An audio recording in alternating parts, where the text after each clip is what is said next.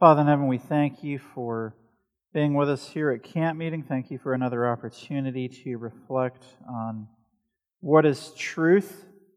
And I pray that the presentation will be clear and understandable today. Pray this in Jesus' name. Amen.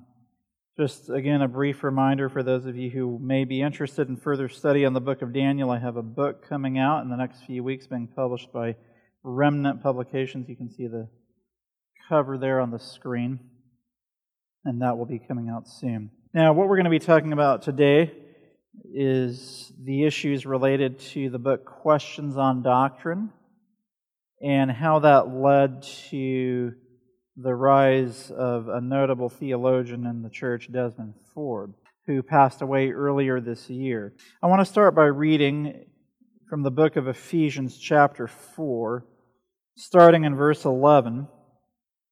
And we're going to read um, through verse 15. Ephesians chapter 4, verses 11 through 15. Here we read, And he gave some apostles, and some prophets, and some evangelists, and some pastors and teachers for the perfecting of the saints, for the work of the ministry, for the edifying of the body of Christ, till we all come in the unity of the faith and of the knowledge of the Son of God unto a perfect man, unto the measure of the stature of the fullness of Christ. Now, stopping right there, we see that there are a variety of rules that God has set up in the church to lead to the unity of the faith. There are the apostles, the prophets, the evangelists, the pastors, and the teachers. But what we see in verse 14, Paul goes on to say that we henceforth be no more children, tossed to and fro, carried about with every wind of doctrine. Now that's where we get the title for this seminar. By the sleight of men and cunning craftiness whereby they lie in wait to deceive, but speaking the truth in love may grow up into him in all things, which is the head, even Christ. You know, looking at what the Bible says here, it's the sign of childish Christianity to be tossed about by every wind of doctrine. And I've known of people who got into the 25 20 thing, which I talked about a couple of days ago, and that of that one of the ideas behind the 2520 is that God pours out his punishments on his people for their disobedience. So they got into that. And then when the moral influence theory came along that says God doesn't kill, that Jesus died on the cross to be a good example, but he didn't die for our sins, they went for that because they got into the idea that maybe God doesn't punish. So it's like, how can you accept the 2520 and the moral influence theory at the same time? And that's childish Christianity, being tossed about with every wind of doctrine by the sleight of men and cunning craftiness, whereby they lie in wait to deceive. And what we're going to see are there were some significant deceptions or false teachings that arose from the book Questions on Doctrine as well as through the teaching of Dr. Desmond Ford that continue to cause confusion in the Seventh day Adventist Church today. So we're going to go through some things. We're going to start off with a history of questions on doctrine. This was published in 1957, and according to the authors of the book, it was by Representative Seventh day Adventists. This was by a group of four or five men. It was republished in 2003 by Andrews University Press as an annotated edition. In the annotated edition, George Knight says in the introduction that questions on doctrine easily qualifies as the most divisive book in Seventh day Adventist history. A book published to help bring peace between Adventism and conservative Protestantism, its release brought prolonged alienation and separation to the Adventist factions that grew up around it. Now, some background to the history here. The T.E. Unruh, he was president of the East Pennsylvania Conference, was listening on the radio to a series of presentations on righteousness by faith by Dr. Donald Barnhouse, who was editor of Eternity magazine and was one of the leaders of the American Protestantism's conservative wing. So Dr. Barnhouse enjoyed what he was listening to on the radio. Here he is, a Seventh day Adventist leader, listening to non Adventist theologians. And he reached out to Dr. Barnhouse, commending him for his sermons on righteousness by faith. Now, Barnhouse, the non Adventist, was astonished to be commended by an Adventist minister, as he believed it to be a well known fact that Adventists believed in righteousness by works.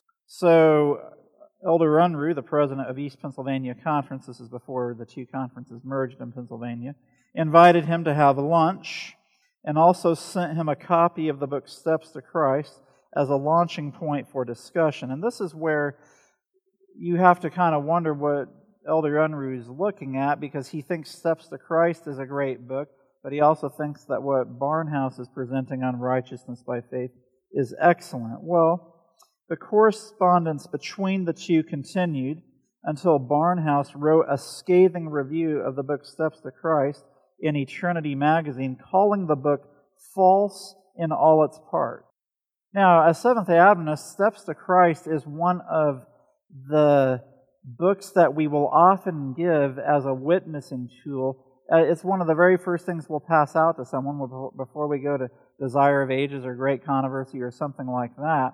And here you have Barnhouse, a Protestant evangelical, reads the book and he calls the book false in all of its parts. He also called Ellen White the founder of a cult. At this point, Unruh, to his credit, discontinued the correspondence, and it really should have remained that way. If Barnhouse thinks that Steps to Christ is false in all of its parts, then what further point is there in dialogue? However, just a few years later, in 1954, Barnhouse appointed a young evangelical scholar named Walter Martin to write a book on Seventh day Adventists. The book would be entitled The Rise of the Cults. Now, it wouldn't be just about Seventh day Adventists, but the idea is that Seventh day Adventists would be in this book entitled The Rise of the Cults. Now, obviously, Seventh day Adventists, we as a people, don't want to be labeled as a cult, right? That's offensive to us. We don't think we should be called such. We believe that we are Bible believing Christians. Well, the Protestants, at least back then, were very wary of Seventh day Adventists and had a mind to label us as a cult. So Walter Martin, he had heard from Barnhouse about the correspondence with T.E. Unruh, who was a Seventh day Adventist leader. So he reached out to T.E. Unruh, asking to speak with authoritative Adventists and to be able to see Adventist literature so that he could treat Adventists fairly. And that's a reasonable request in a sense. Um, a lot of times, what I have seen, and there's been some books written recently here um, by the seminary where they address a concept called last generation theology, where they build up a straw man of what they label last generation theology. And what they say last generation theology teaches is not something that I'm aware of that people who believe in that even teach. So it's easy to build up a straw man and then tear down the straw man that looks ridiculous. So Walter Martin here was trying to treat Adventists fairly and to see what they taught. This led to a series of discussions in 1955 and 1956. Donald Barnhouse and Walter Martin represented the Protestant conservative evangelicals, and representing the Seventh day Adventists included Leroy Froom, the leader of the General Conference Ministerial Association from 1941 to 1950, W.E. Read, who was the field secretary of the General Conference, George Cannon, he was a teacher of theology at Nyack Missionary College in New York, and Roy Allen Anderson, the director of the General Conference Ministerial Association. Um, and then um, these were the representatives of Seventh day Adventists. Now, missing from this group was M.L. Andreasen, who was the foremost scholar on the atonement in the church. And that was one of the theological areas that was going to be zeroed in on in this book. So, in reality, he should have been part of the discussion. Now, Barnhouse and Martin had 48 questions on doctrine for the Seventh day Adventists. That's where the book gets its name, Questions on Doctrine, because these were questions on doctrine that Barnhouse and Martin had for Seventh day Adventists. And I want to make this very clear. Most of the book and its responses to these questions are standard Adventist theology. It's not as if 99% of the book is in error. In fact, a great majority of the book, probably 90% or more, is solid Seventh day Adventist theology.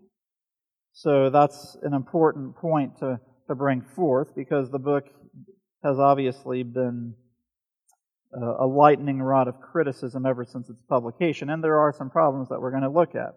However, there were some hot spots that have not been resolved since that time. So let's look at where these areas were. So there were six main areas of potential trouble. One of the areas was what constitutes the remnant church. Well, this can be a bit thorny if you're talking to leaders of churches outside of your denomination when you claim to be the remnant church of Bible prophecy. So that could be a thorny area of discussion. Do you see how that could be a problem? So, what constitutes the remnant church? That was one of their questions. Another question is what constitutes Babylon? Now, that becomes even thornier because these gentlemen are coming from churches that are part of the fallen Babylon, Babylonian churches. That's another area of difficulty. And so, if you say, well, you're part of a church that represents Babylon, then what's the likelihood that Seventh day Adventists are going to be labeled as a cult in the book that's going to be published? So now we're having some challenges in this discussion. And then, furthermore, so point number three, there was a concern from Barnhouse and Martin that Seventh day Adventists taught or teach that the atonement was not completed at the cross. We're going to get into that.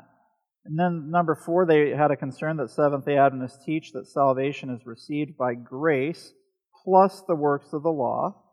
Point number five, and we addressed this in our very first presentation on Sunday. Their concern was that Seventh day Adventists believed that the Lord Jesus Christ is a created being, not from all eternity.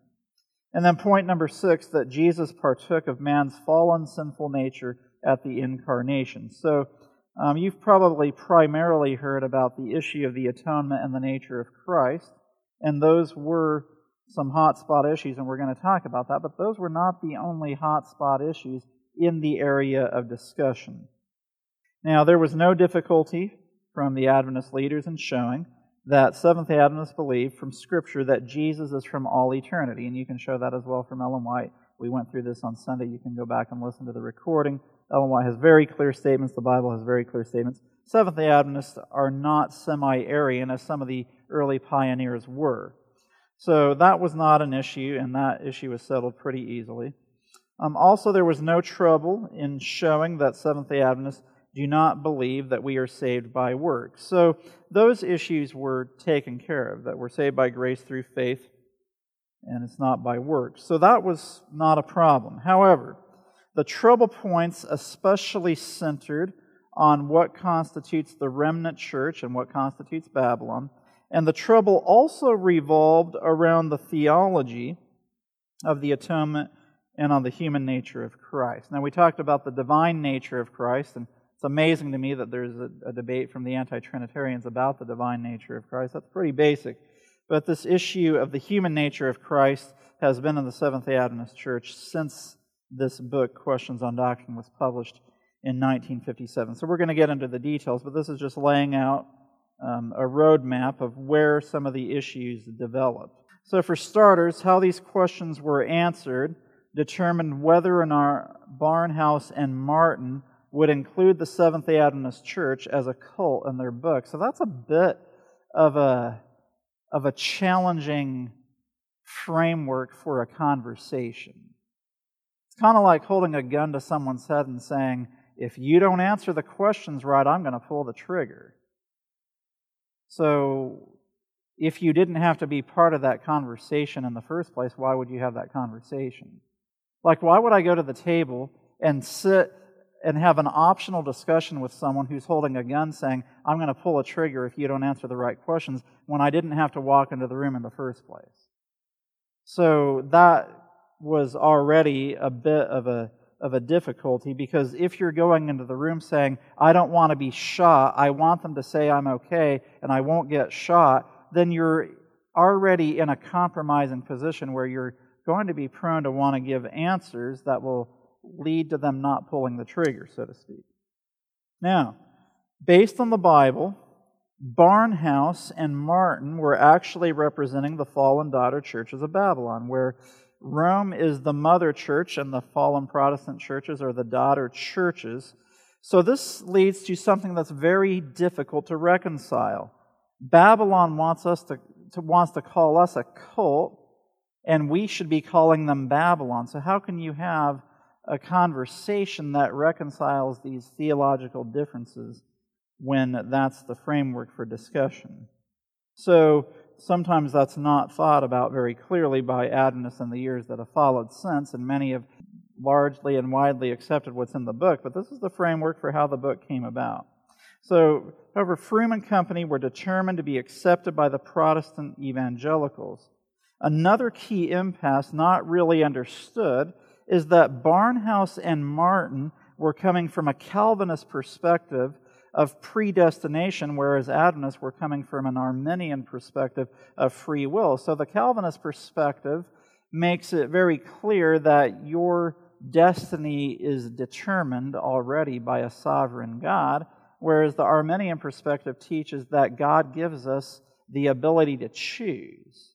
And that's part of the key issue in the great controversy is the issue of choice. Do we serve God or do we follow our own inclinations? Do we follow the great deceiver? And Calvinism says that God's already determined who will be saved and who will be lost. And so this leads to some further presuppositions if you adopt a Calvinist perspective. So, from a Calvinist perspective, having original sin, meaning that you're condemned as a sinner by birth, that's a given. Christ must then have an unfallen nature because fallen humanity is condemned by the fact that they are born.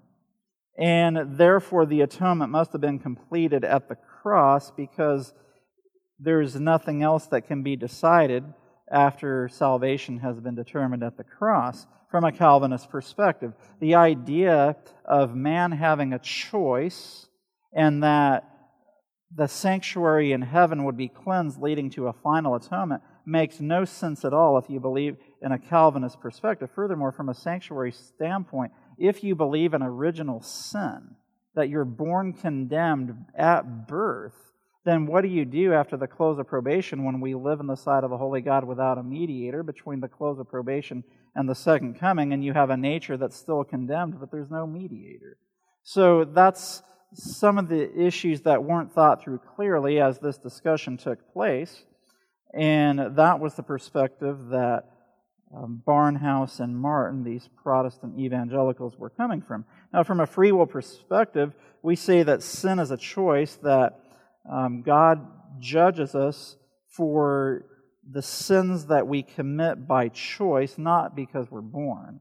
Therefore, Christ can have a fallen nature, and the atonement is completed at the end of the investigative judgment when all have made their decision. That's the Adventist eschatological perspective, as it always had been up until 1957. So these were some of the issues that were taking place. Now, when it came to the remnant, this is the question, and this is found on page 186 of the original edition of Questions on Doctrine. It was question number 20. This is about the remnant. It is alleged that Seventh day Adventists teach that they alone constitute the finally completed remnant church mentioned in the book of Revelation. Is this true, or do Seventh day Adventists recognize by the remnant those in every denomination who remain faithful to the scriptures and the faith once delivered to the saints. And the question continues Do Adventists maintain that they are alone? That they alone are the only true witnesses of the living God in our age, and that their observance of the seventh day Sabbath is one of the major marks that identify them as God's remnant church. Now, the simple answer to the question about the remnant is yes, we are the remnant church of Bible prophecy. Now, it's not fair to say that we're the only true witnesses of the living God because God has his people in all of the churches. But the answer that was given is an interesting answer. This is page 187, the answer to the question. Now, this is what the Seventh day Adventists answer. We believe that the prophecy of Revelation 12:17 points to the experience and work of the Seventh day Adventist church, but we do not believe that we alone constitute the true children of God, that we are the only true Christians on earth today we believe that God has a multitude of earnest, faithful, sincere followers in all Christian communions who are, in the words of the question, true witnesses of the living God. Now, notice this. So that wasn't so bad, but then five pages later it says Seventh day Adventists firmly believe that God has a precious remnant a multitude of earnest, sincere believers in every church, not accepting the Roman Catholic communion, who are living up to all the light God has given them. Now, let me ask you a question. Can you be part of the remnant church if you're not keeping the commandments of God and having the testimony of Jesus Christ? No. But they tried to give a political answer that makes it sound like Seventh day Adventists believe that the remnant church constitutes everyone who is living up to all the light that they have in all the churches. And that's simply not true. What is true is that God has his people in the fallen churches of Babylon, but that's why he gives the remnant church a message that says, Come out of her, my people. So that was a less than helpful answer on the question of the remnant, and you will notice that there are some in the church today who are embarrassed by the idea that Seventh day Adventists would claim to be the remnant church of Bible prophecy. And my response is, well, then show me any other church who keep the commandments of God and have the testimony of Jesus Christ, which is the spirit of prophecy. There is no other church in all the world that meets that qualification. Now, the question on Babylon, let's look at this. This is page 197 of Questions on Doctrine, and here's the question from Barnhouse and Martin. Do Seventh Adventists teach that the members of the various Protestant denominations, as well as the Catholic, Greek, and Russian Orthodox churches, are to be identified with Babylon, the symbol of apostasy? Now, what's the answer to that question? Yes, that's the answer. Well, here's the answer that's given. We fully, and so these are Seventh day Adventists answering the question. We fully recognize the heartening fact that a host of true followers of Christ are scattered all through the various churches of Christendom, including the Roman Catholic Communion. These God clearly recognizes as his own. Such do not form a part of the Babylon portrayed in the Apocalypse. Really? What is denominated Babylon in Scripture obviously embraces those who have broken with the spirit and essence of true Christianity and have followed the way of apostasy. Such are under the censure of heaven. And that answer is just simply wrong. Um, so, if that was the correct answer, then why would we have the message of Revelation 18:4, which says, "And I heard another voice from heaven saying, Come out of her, my people." That ye be not partakers of her sins, and that ye receive not of her plagues. And that's part of the loud cry message that cries mightily with a strong voice, saying, Babylon the Great is fallen, is fallen. So, why would we call them out if they are already part of the remnant and not part of Babylon? Then the, the answers to those questions given in the book defeat the purpose of the third angel's message. And maybe they didn't see that. I'm not sure what they were thinking, but they obviously didn't want to offend Barnhouse and Martin. So by answering these questions in this way, this would keep Seventh day Adventists from being labeled as a cult. But the answers that they gave were wrong.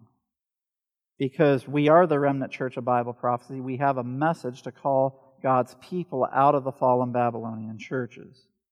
Now we come to page 341 of Questions on Doctrine. This is question number 29. And the question is Seventh day Adventists have frequently been charged with teaching that the atonement was not completed on the cross. Is this charge true? And the answer is yes. However, Froom and Company had a bit of a difficult time answering this question. They have a lengthy discussion in pages 341 to 445 of the book on the atonement. So Froom had some difficulty on this, but he answered that the atonement was accomplished on the cross and that the benefits are currently being applied.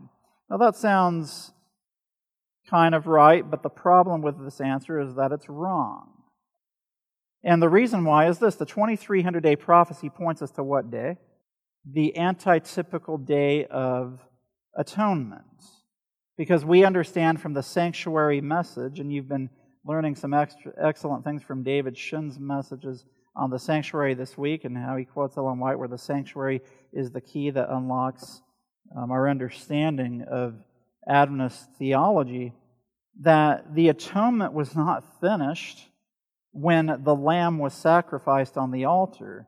The blood was taken from the lamb into the sanctuary, and ultimately, on the Day of Atonement, the blood from the lamb was used to blot out the sins of God's people, and that was what we call the final atonement.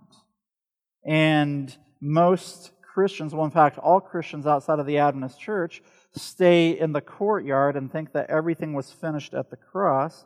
Seventh day Adventists understand through the 2300 day prophecy that we're living in the antitypical day of atonement and that the atonement is not finished until the blotting out of sins at the end of the day of atonement. And this occurs when Michael stands up and probation closes. That's Adventist theology. And um, again, Froom and Company missed an opportunity to give a clear explanation on this because, again, they didn't want to be labeled as a cult. Now, we're going to move along to the question on the humanity of Christ, and this has led to a debate on the human nature of Christ from that time till this. Some of you, many of you, may have been involved in discussions on what kind of humanity Christ had when he came to this earth. So, this is on page 50 of Questions on Doctrine. Question number six What do you Adventists understand by Christ's use of the title Son of Man, and what do you consider to have been the basic purpose of the incarnation? So, here's where Froom had a bit of a problem.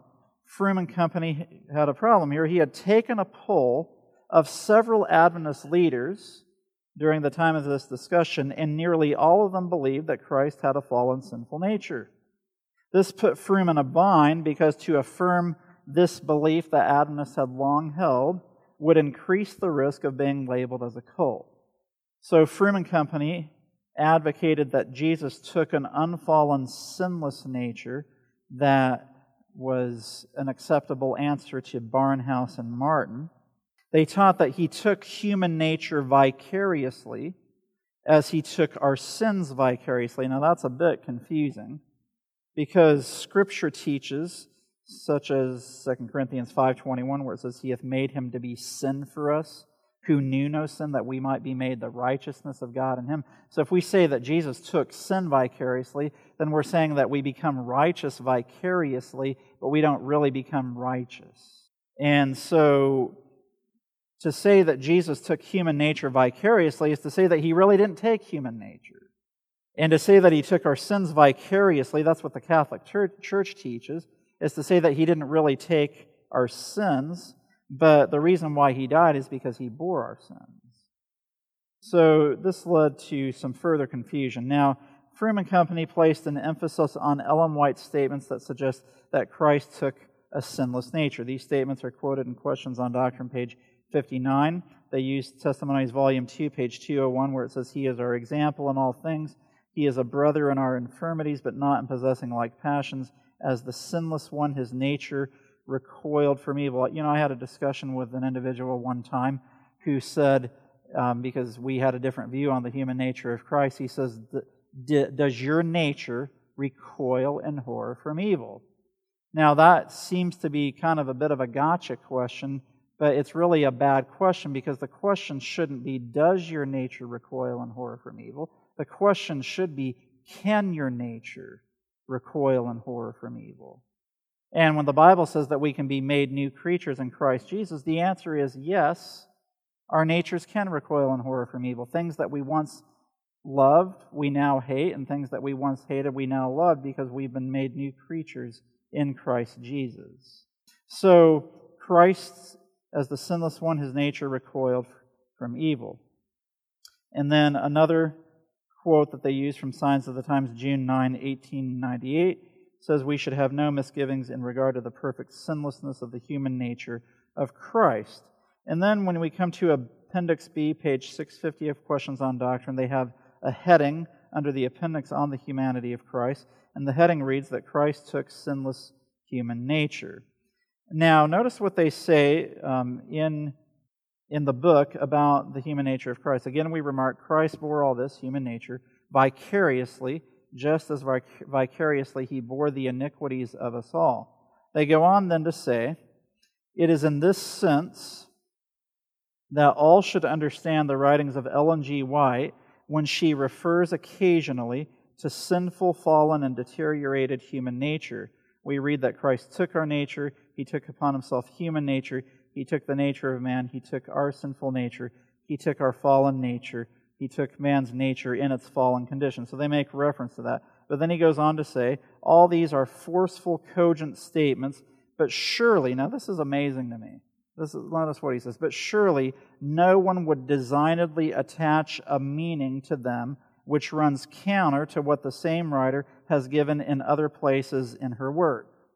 So you're saying nobody should t- attach a meaning to the meaning of her statements, and yet that's what you've done. That's the irony of the statement. This is exactly what Froom and Company did. They designedly attached a meaning to selected statements that fit the narrative they were pushing. So they tried to keep others from doing what they were doing. Let's look at some other statements about the human nature of Christ. Now that we've seen what they did, we're going to look at some other things. Um, we'll see what Ellen White herself says, some quotes that were not given prominence in this book. This is Desire of Ages 48 and 49. It would have been an almost infinite humiliation for the Son of God to take man's nature, even when Adam stood in his innocence in Eden but Jesus accepted humanity when the race had been weakened by 4,000 years of sin. Like every child of Adam, he accepted the results of the work of the great law of heredity. What these results were is shown in the history of his earthly ancestors. He came with such a heredity to share our sorrows and temptations and to give us the example of a sinless life. So, Ellen White says in this statement if Christ had taken man's nature before Adam fell, that would have been an almost infinite humiliation, but he didn't even do that. He took humanity after the race had been weakened by 4,000 years of sin, and it says he accepted the results of the working of the great law of heredity as every child of Adam does. Now, one thing that's worth mentioning here, a lot of times we'll go to obscure manuscript statements from Ellen White to try to prove a theological point if you only had the book Desire of Ages, it should be pretty clear what her position was on the humanity of Christ. Now, Desire of Ages 117. For 4,000 years, the race had been decreasing in physical strength and mental power and in moral worth, and Christ took upon him the infirmities of degenerate humanity. Only thus could he rescue man from the lowest depths of his degradation. Many claim that it was impossible for Christ to be overcome by temptation then he could not have been placed in Adam's position. He could not have gained the victory that Adam failed to gain. If we have in any sense a more trying conflict than had Christ, then he would not be able to succor us or help us. But our Savior took humanity with all its liabilities. He took the nature of man with the possibility of yielding to temptation. We have nothing to bear which he has not endured. And then Desire of Ages 122. This is my last statement. In our own strength, it is impossible for us to deny the clamors of our fallen nature. Through this channel, Satan will bring temptation upon us. Christ knew that the enemy would come to every human being to take advantage of hereditary weakness and by his false insinuations to ensnare all whose trust is not in God. And by passing over the ground which man must travel, our Lord has prepared the way for us to overcome. Well, what's the ground that Christ passed over that we must travel? It's through having a fallen nature. It is not His will that we should be placed at a disadvantage in the conflict with Satan. He would not have us intimidated and discouraged by the assaults of the serpent. Be of good cheer, he says, I have overcome the world. That's the complete picture of the Savior that we have.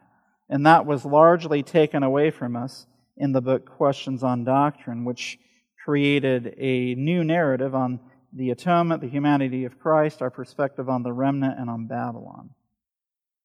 Froom and Company were less than transparent in their attempt to answer these questions. George Knight even says so in his annotated edition of the book QOD. Froom also labeled Seventh day Adventists who disagreed with these answers as the lunatic fringe of Adventism. So, a majority of Adventists believed these things before the publication of the book Questions on Doctrine, and now, after that book is published, they suddenly become the lunatic fringe of Adventism. Um, that's a, a, problem. So, there was a response. M.L. Andreasen, who was the foremost scholar in the Atonement in the Seventh day Adventist Church, he had served as a conference president, he had served as president of Union College, he was a, a, a prominent thought leader in the Seventh day Adventist Church. He wrote a response in letters to the churches. As a result of these letters to the churches, he lost his credentials, and as a result, they were only restored posthumously. Um, he was having to go to Social Security to draw benefits because all of his credentials were taken away. Um, thankfully, his wife was taken care of after he died, and the church funds were, were reinstated to his family, but that was a very unfortunate outcome for standing up for truth. Froom and Company had perhaps unwittingly attempted to meld two incompatible theological tectonic plates, and that is predestination versus free will. A new evangelical gospel theology emerged in Adventism, championed by Edward Heppenstall and others. The new evangelical gospel theology promoted original sin and an emphasis on forensic legal justification to cover the sin of our nature. It led to an acceptance by many that we will be sinners by nature until Jesus comes. That led to questions on the logic of an investigative judgment that closes before the second coming, because if we're sinning until Jesus comes, how could there be a close of probation where there's no more sin to our record? Then Desmond Ford came along, and he accepted the gospel as portrayed in Questions on Doctrine, and his view of the gospel led him to question the investigative judgment. Now, I'm going to share the testimony um, of someone many of you may have heard of, Kevin Paulson. He was a student at Pacific Union College when Desmond Ford gave his famous presentation, and I found that his testimony of the events is very compelling and describes very well what happened. So, this is his testimony. I'm just going to read what he says. On the fall quarter events calendar, we soon noted a scheduled meeting of the Association of Adventist Forums with Desmond Ford as the featured speaker. Now, Desmond Ford was now teaching at Pacific Union College, and just for some context, he had been teaching in Avondale College in Australia. He had been kind of stirring the pot with his ideas, and the brethren had this idea that he was a big fish in a small pond, and if they moved a big fish to a big pond, he might diminish in influence, and what actually ended up happening is that his influence expanded. So his title was The Investigative Judgment, Theological Milestone or Historical Necessity. The words, the very words rang uneasy bells in the minds of the faithful. The meeting was scheduled for October 27, 1979. And I was two years old at the time, so I definitely don't remember this, but I was alive when it happened. He goes on to say, I remember it well. It was a lovely autumn Sabbath. Word seemed to have gotten around that Ford was about to make a major statement. Devotees of theology gathered to the PUC campus from far and near. One reported to me much later that the evening before Ford had stated to her, What I say tomorrow will be heard around the world.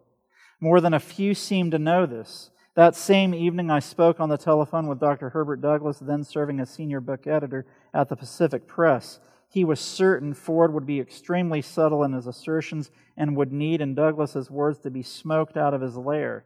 He believed it utterly out of the question that Ford would join Robert Brinsmead in directly attacking the historic SDA sanctuary doctrine. I then told Douglass I would call him the following evening after Ford's presentation, but only if something dramatic occurred. He seemed quite sure I would not be calling him. He was in for a surprise. At 3:30 the following afternoon, two friends and I knelt for prayer in my dormitory room prior to leaving for the meeting site. Somehow we too sensed something serious was about to happen. As we approached Paulin Hall, where the meeting was about to occur, we saw the doors open and a crowd start pouring out. Running ahead, I learned that due to overflow numbers, the meeting was being relocated to Irwin Hall, PUC's historic building, which then overlooked the lower expanse of classrooms, walkways, and the college church complex. My friends and I turned around and hurried up the long stone staircase, anxious to find good seats. At one point, I asked with a hint of sarcasm, What are we running for? So we can hear the investigative judgment thrown away? My negative premonitions were going, growing stronger. And you know, it's kind of sad. If someone was there to present the truth of the sanctuary, maybe 20 people would have shown up. But with apostasy being presented, it was an overflow crowd.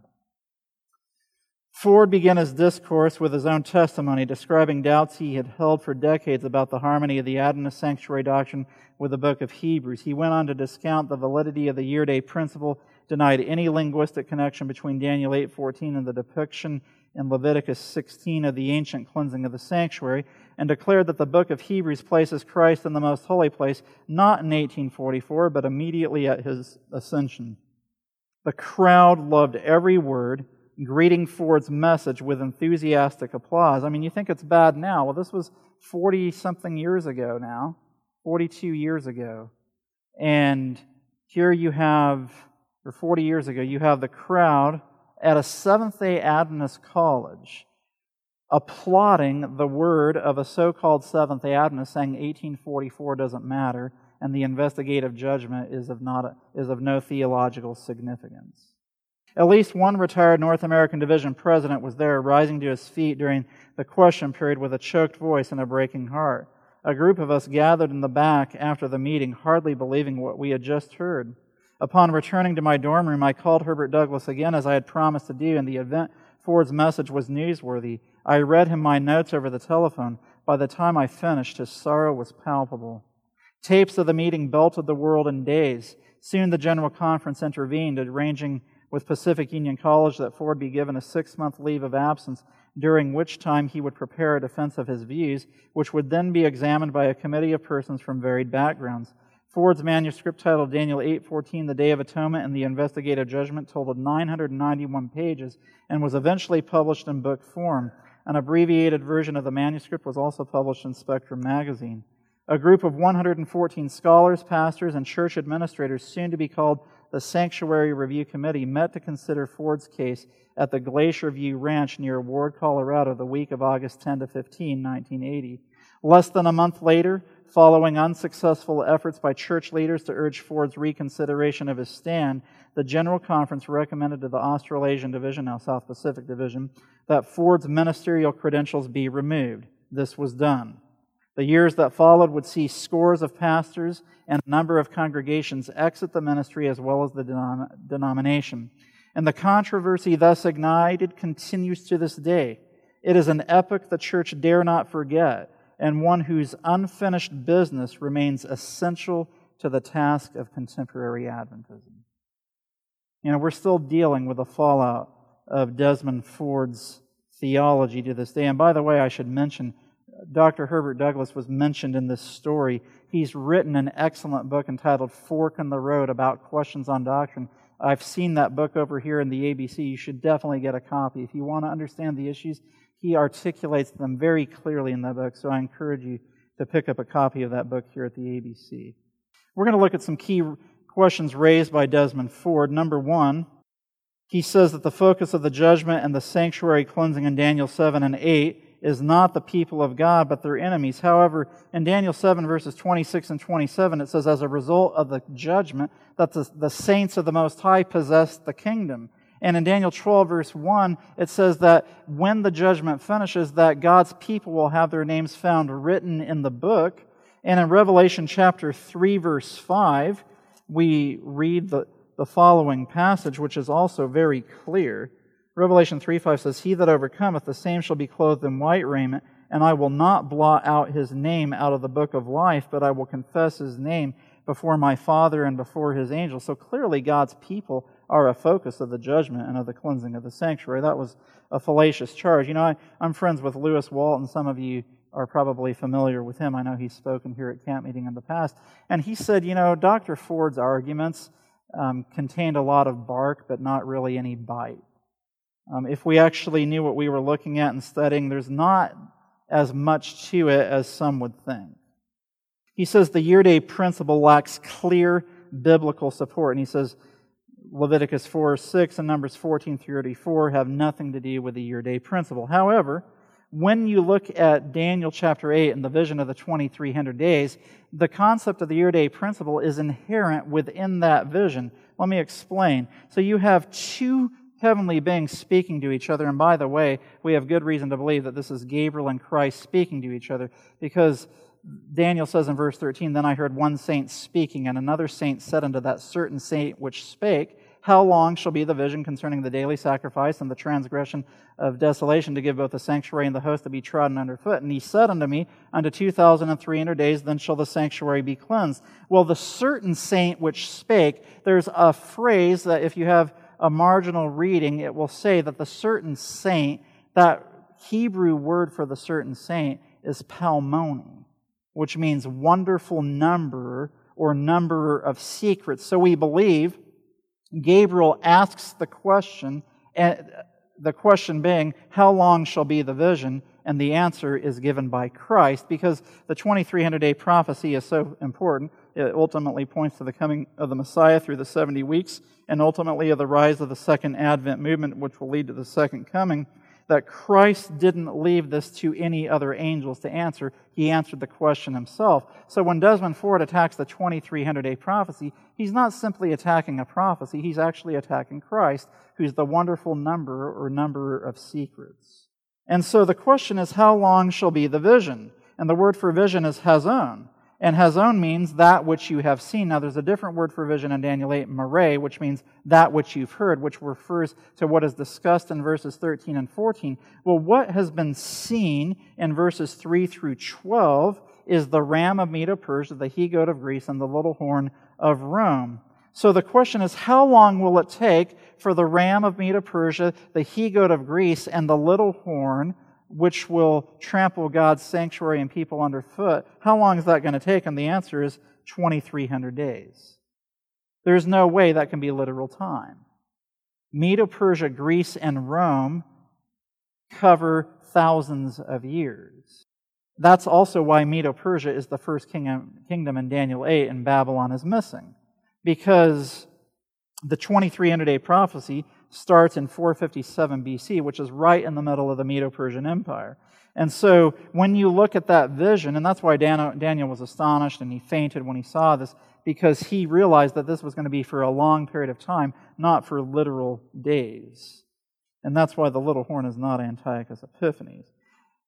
He goes on to say, Dr. Ford says, point number three, the word cleansed is not a correct translation of Daniel 8.14. The Hebrew word nizdak, which is the word here that's translated as cleanse, comes from the root word sadak. Nizdak means to justify, but Ford misses out here on Hebrew parallelism. There's many times in the Old Testament, in the Hebrew, where justification and sanctification are seen as one unit, and it's a problem of this evangelical gospel that exists today that tries to separate the two uh, because sanctification is really a continuation of your initial justified experience. Job 4:17 says, "Shall mortal man be more just than God? Shall a man be more pure than his maker?" Taher, which is used as the word pure in Job 4:17, means to purify or to cleanse. And throughout the Old Testament, you see that the process of justifying is connected with purifying and cleansing. So when the translation, Daniel 8:14 says, "Unto 2,300 days, then shall the sanctuary be nizdak or justified." It basically means the same thing as being cleansed as well, because in the Hebrew mind, those two concepts run together. You can't be justified if you're not cleansed. Ellen White says in Faith and Works, page 100, God requires the entire surrender of the heart before justification can take place. But the modern gospel says I can be justified in living in sin. It's not possible. And that's why the sanctuary has not yet been cleansed, because people think that they can be justified while sinning. And it comes from Desmond Ford and others like him. Ford goes on to say, point number four Antiochus Epiphanes was the primary, if not exclusive, fulfillment of the little horn prophecy in Daniel 7 and 8. This is a very easy thing to debunk. He would hide behind the scholars and say, the scholars all agree. And he liked to always use that phrase. But yeah, these were the scholars from Babylon who agreed with him. Now, the little horn is obviously the papacy, and here is why. In Daniel 8, verse 4, the ram of Medo Persia waxes great. And in Daniel 8, verse 8, the he goat of Greece waxes very great.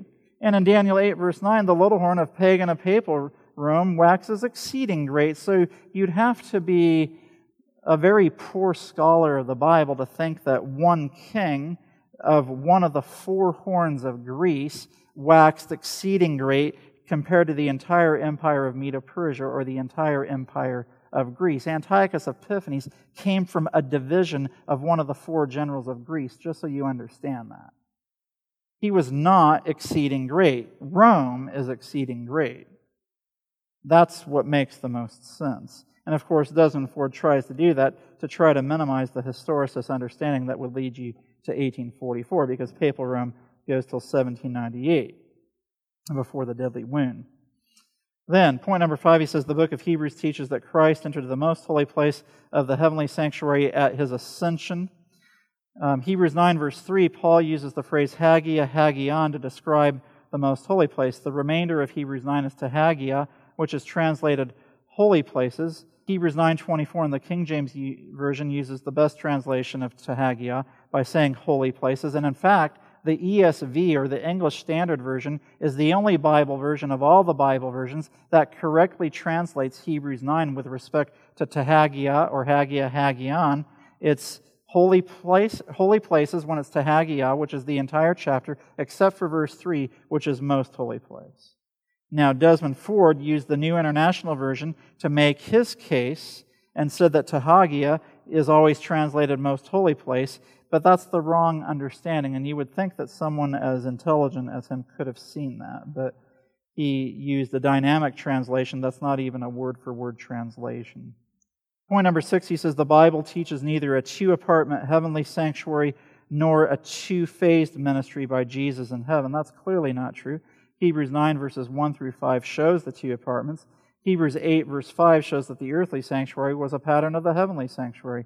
And Revelation 11:19 shows the opening of the most holy place of the sanctuary in heaven at the sounding of the seventh trumpet on October 22, 1844. And if you, if you understand the historicity of the trumpets, you'll understand that the sixth trumpet ended on August 11, 1840, and then four years, two months, and 11 days later, the seventh trumpet begins to sound when Jesus enters into the most holy place, and the most holy place opens in heaven. We see the ark of the testament because now God is going to begin the judgment where the law of God is contained in the ark of the testament from the mercy seat of the most holy place.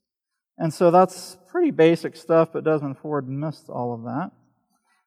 Point number seven, he says the phrase within the veil in the book of Hebrews refers to the second veil or entrance to the most holy place. However, the truth is that there's two veils in the sanctuary. There's the veil into the holy place and the veil into the most holy place. So when Paul, the author of Hebrews, says that Christ has entered within the veil, he did enter within the veil in 31 AD when he ascended to heaven as he went into the holy place, and then he entered within the veil into the most holy place in 1844. Point number eight Desmond Ford said Seventh day Adventists are wrong in teaching that sacrificial blood defiled the sanctuary either on earth or in heaven. But notice what Ellen White says in Spirit of Prophecy, Volume 4, page 266. As the sins of the people were anciently transferred in figure to the earthly sanctuary by the blood of the sin offering, so our sins are, in fact, transferred to the heavenly sanctuary by the blood of Christ. And as the typical cleansing of the earthly was accomplished by the re- removal of the sins by which it had been polluted, so the actual cleansing of the heavenly is accomplished by the removal or blotting out of the sins which are there recorded. So, guess what? He doesn't like what Ellen White says about these things, so he says the writings of Ellen White have no rightful authority in settling doctrinal controversy within the church. And I'll say this since the days of Desmond Ford, uh, especially, there has been a push among many to try to diminish the use of Ellen White from the pulpit on Sabbath morning in the Seventh day Adventist church. And you may hear people say, Well, I can't bring my friends to church if you quote from Ellen White. And my question then is, Well, then how come you haven't studied with your friends before you brought them to church? Like, if, if you don't want them to hear Seventh day Adventist preaching, then why would you bring them to a Seventh day Adventist church? So study with them so that they're informed about what Seventh day Adventists believe and give them Steps to Christ and Desire of Ages and other books like that. And they'll see that Ellen White is certainly inspired by God. Desmond Ford claimed that her writings were inspiring, but not inspired. And he said it in such a nice way that it sounded so good.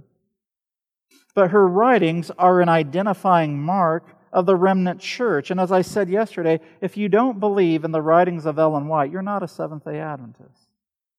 The sanctuary doctrine, point number 10, he says the sanctuary doctrine as historically taught by Seventh day Adventists contradicts the New Testament gospel of grace. So there you have it. His version of the gospel goes against the idea of an investigative judgment where every man will be judged according to his works. Now, notice what Ellen White says in Testimonies, Volume 5, page 575. The great plan of redemption, as revealed in the closing work of these last days, should receive close examination. The scenes connected with the sanctuary above should make such an impression upon the minds and hearts of all that they may be able to impress others. All, how many is that?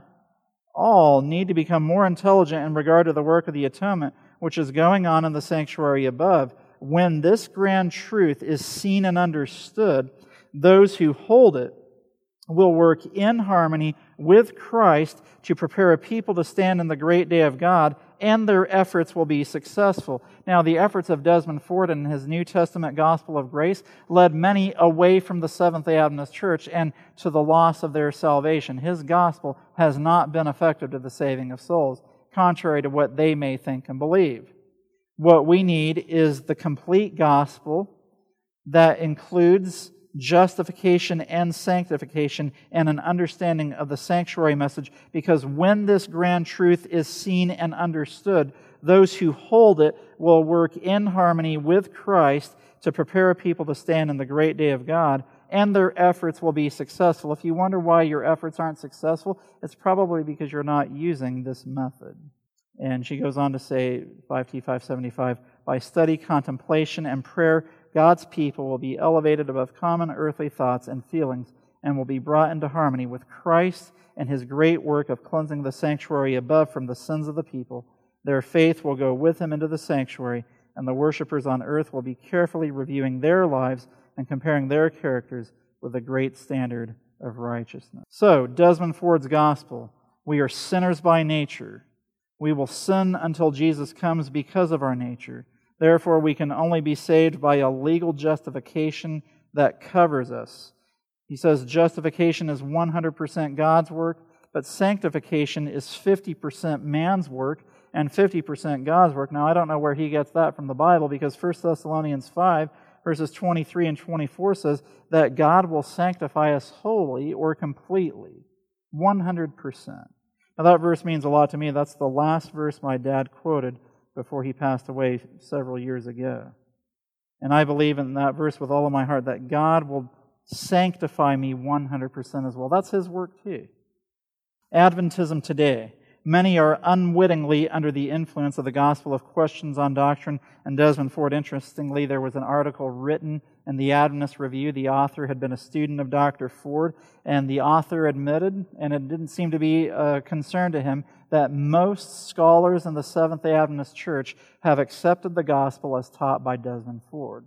And that's a problem because Desmond Ford's gospel is not in harmony with the Bible and the spirit of prophecy.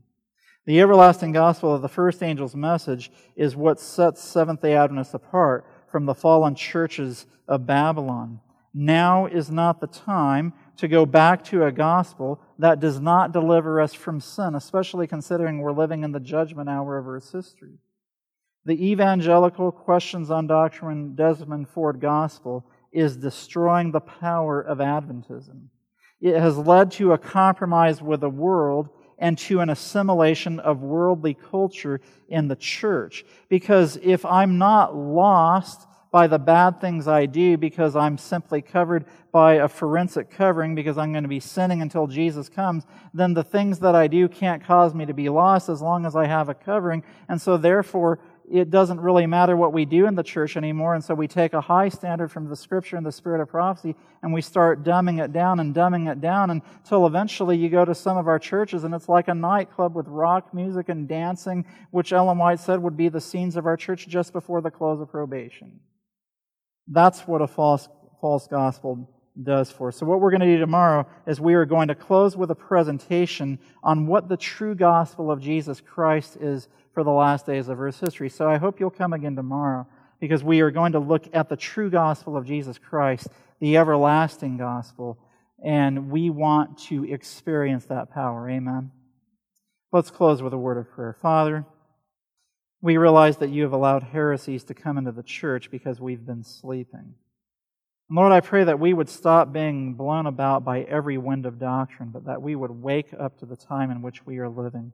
Lord, I pray that we would experience the power of the true gospel of Jesus Christ and that we would be forgiven for our sins and cleansed from our sins as well. May we be faithful and found ready when Jesus comes. I pray this in Jesus' name. Amen. This media was brought to you by Audioverse a website dedicated to spreading God's Word through free sermon audio and much more. If you would like to know more about Audioverse, or if you would like to listen to more sermons, please visit www.audioverse.org.